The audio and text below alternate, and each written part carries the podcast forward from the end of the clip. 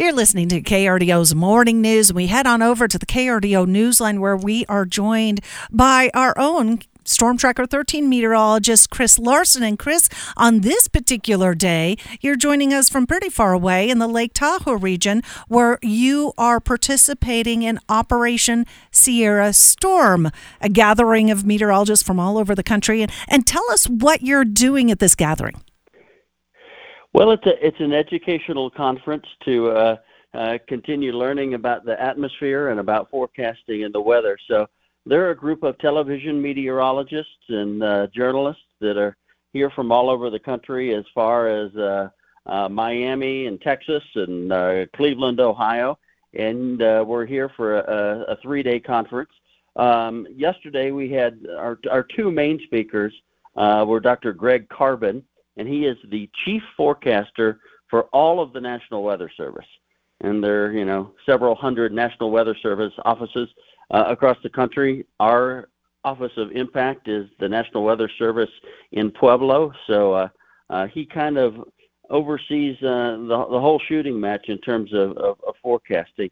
And what he was talking about yesterday is um, computer modeling and forecasting and where we have come and where we are going um, just the the huge strides in um, computing power and model accuracy over the last of 10 to 15 uh, years, and um, upgrades that they continue to make to have uh, faster supercomputers to do, uh, you know, more computational uh, computer modeling of, of the atmosphere and the weather, and uh, you know, trying to trying to get a better handle on, on our forecasting. Um, with the idea that it's never going to be perfect, but the models and the people running those models have gotten good and uh, and their accuracy has gotten better and better over the last 10 years. Yeah, and Chris, with these uh, upgrades over the past, you know, 10 to 15 years that uh, they've been outlining, how is that uh, really impacting your job forecasting here in southern Colorado, knowing the uh, unique challenges uh, that our region faces that can't exactly be predicted, at least at this point, with those computer programs? You know, it, it really it, it gives you a better window and a better handle on on what's happening in the atmosphere, knowing that it, it is a, not an exact depiction of what's going on. But when you can look at multiple high resolution models and see that an example is three to four models that they're all in agreement, you know, it starts giving you a better handle on your forecast that, you know, you've got a shot at getting it right. And, and, and the same holds true on the other side when you start looking at, you know, uh, a wide variety of models and nobody's giving you the same answer. They're all over the place. Then you've got an idea that something that something's happening uh, that, that that may throw you a curveball uh, in the forecast. And then the other thing that he was talking about was, you know, uh, kind of interesting stat, stat that the the today the day three forecast, you know, for 72 hours out, uh, is as accurate as the the one day forecast was 15 years ago. Oh, that's that's striking. So, so, wow.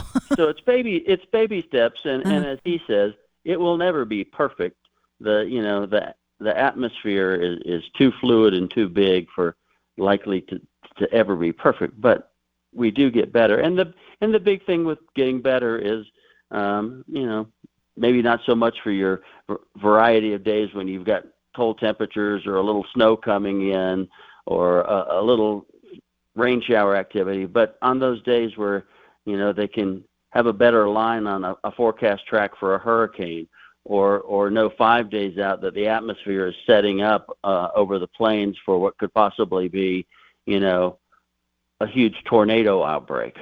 Or here where we see an environment that's ripe for the possibility of uh, severe thunderstorms, deep convection, and hail.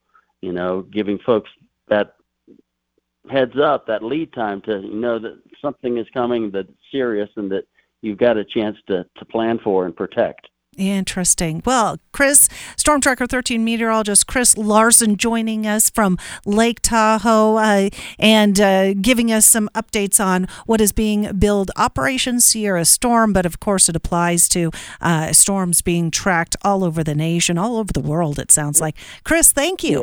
Yeah. Hey, hey, you you want to hear you want to hear a couple fun facts?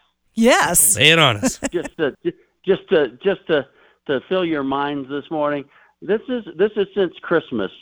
So basically, in the last three weeks, um, California has seen nine nine separate atmospheric river events.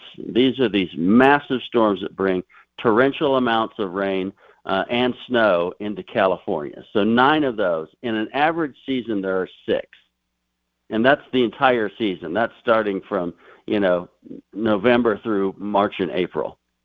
Wow. So in the last three weeks, they have received in most places in the mountains anywhere between 30 and 40 feet of snow. Wow. That's a lot of snow. and the other interesting tidbit that I'll leave you with and then let you go is of all the precipitation over this four week period, three, four week period uh, in the state of California, whether it has fallen as snow or, or rain, uh, it equals to 31 trillion gallons of water. 31 trillion gallons and there and unfortunately not really gallons of water. not really any way to harness that you know other than the reservoirs that are already built Yeah, and that's the that's the tough part. You Mhm. know, part of that story is wonderful. It's great for the snowpack. It's great for the reservoirs. You know, the the flash flooding and the mudslides that come along with that that have not been so welcome. Hmm. chris thank you. As always we'll look Sure forward to seeing you soon. All right, bye bye. bye-bye